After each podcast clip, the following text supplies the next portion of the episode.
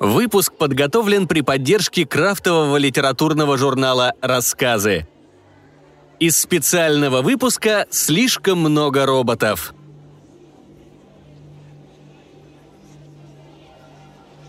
Нина Моисеенко. Правильный взгляд.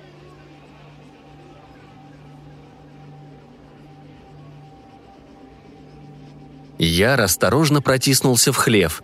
Самострел держал наготове. Корова спокойно жевала сено, кобыла хрупала овсом. «Где он? Я видел, что зверь спрятался здесь». Думал в смятении мужчина, озираясь. Неясный шорох из пустого закута заставил его резко повернуться. «Выходи!» – грозно закричал охотник, нацелив самострел в темноту. «Не стреляй!» – сказал зверь вполне человеческим голосом. «Отпусти меня! Я не причиню зла ни тебе, ни твоей дочери!» Упоминание Абан взбесило и напугало Яра. Он жил ради дочери. Жена умерла в моровой год три лета назад. Люди говорили, что болезнь принесли звери. «Выходи!»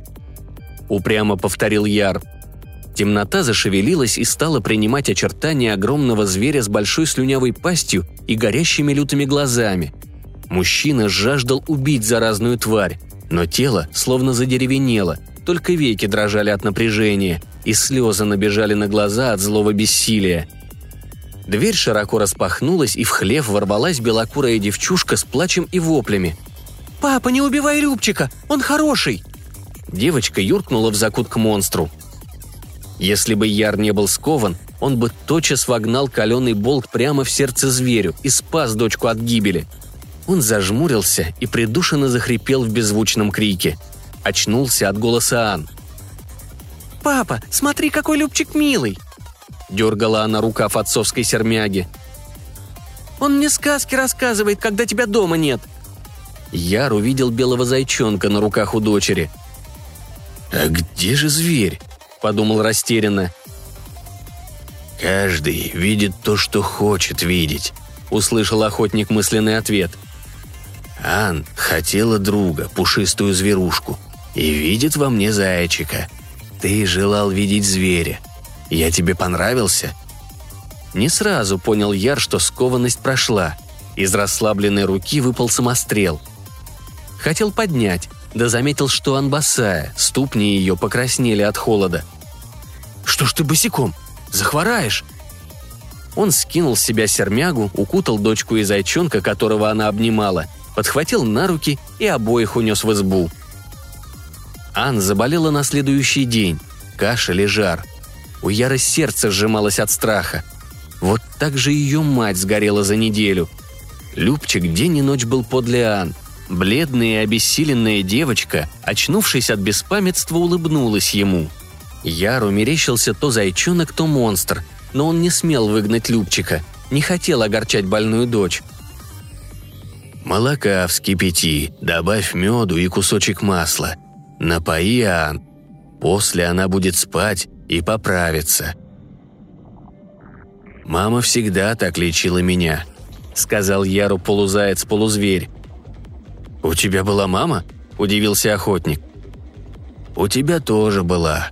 У всех есть или была мама», – опечалился зайчонок. Яр устыдился, он уже не молод, и вспоминал об умершей матери только на родуницу. И вдруг он понял, что зверь – ребенок, полусирота, как и его Ан. Непрошенная жалость больно ковырнула сердце, и с этого момента он видел в Любчике только зайчика – Лекарство помогло. Я радовался, слушая смех и веселую болтовню детей.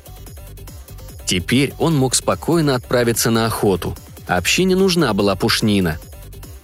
С утра он ушел в лес. Думал, к вечеру вернется. До с полудня сердце беспрестанно точило беспокойство. Повернул назад. Уже от края леса он увидел горящие избы и услышал крики.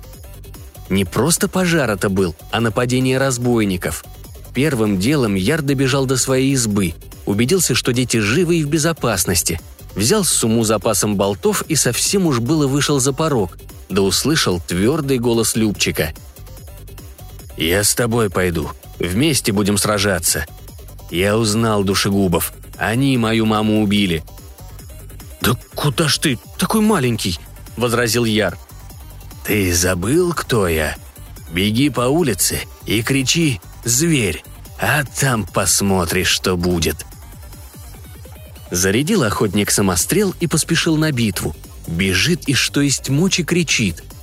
На крик из ворот выскочил Тать с награбленным добром за плечами. Выстрелил в него Яр, упал враг замертво. А следом из тех же ворот еще один лиходей вывернулся, саблей замахнулся, да тут же безголовым пугалом на землю свалился. Оглянулся Яр. Позади него зайчик столбиком стоит, коготки на длинной задней лапе кровью испачканы. Не успел поблагодарить за спасение, а Любчик молнией понесся по улице, догоняя и калеча супостатов. Жуткие вопли катились впереди него, будто каменная глыба. Как не силился Яр узреть страшного зверя, а все перед глазами юркий зайчик скакал, будто в пятнашки играл. Расправился звереныш с врагами быстро и скрылся за общественным лабазом. «Любчик, дитя, совсем еще дитя. Убивать страшно, даже злодеев. Мука для души», — думал Яр, поворачивая за угол. У стены стоял мальчишка лет десяти. Его плечи вздрагивали от всхрипов — и крупные слезы капали на белый мех шубы. Яр подошел к ним, обнял. «Звать тебя теперь Любомир. Соседям скажу, что ты мой троюродный племянник, сирота из полян». Мальчик с благодарностью посмотрел на Яра. «Ты увидел во мне человека. Можно я буду называть тебя отцом?»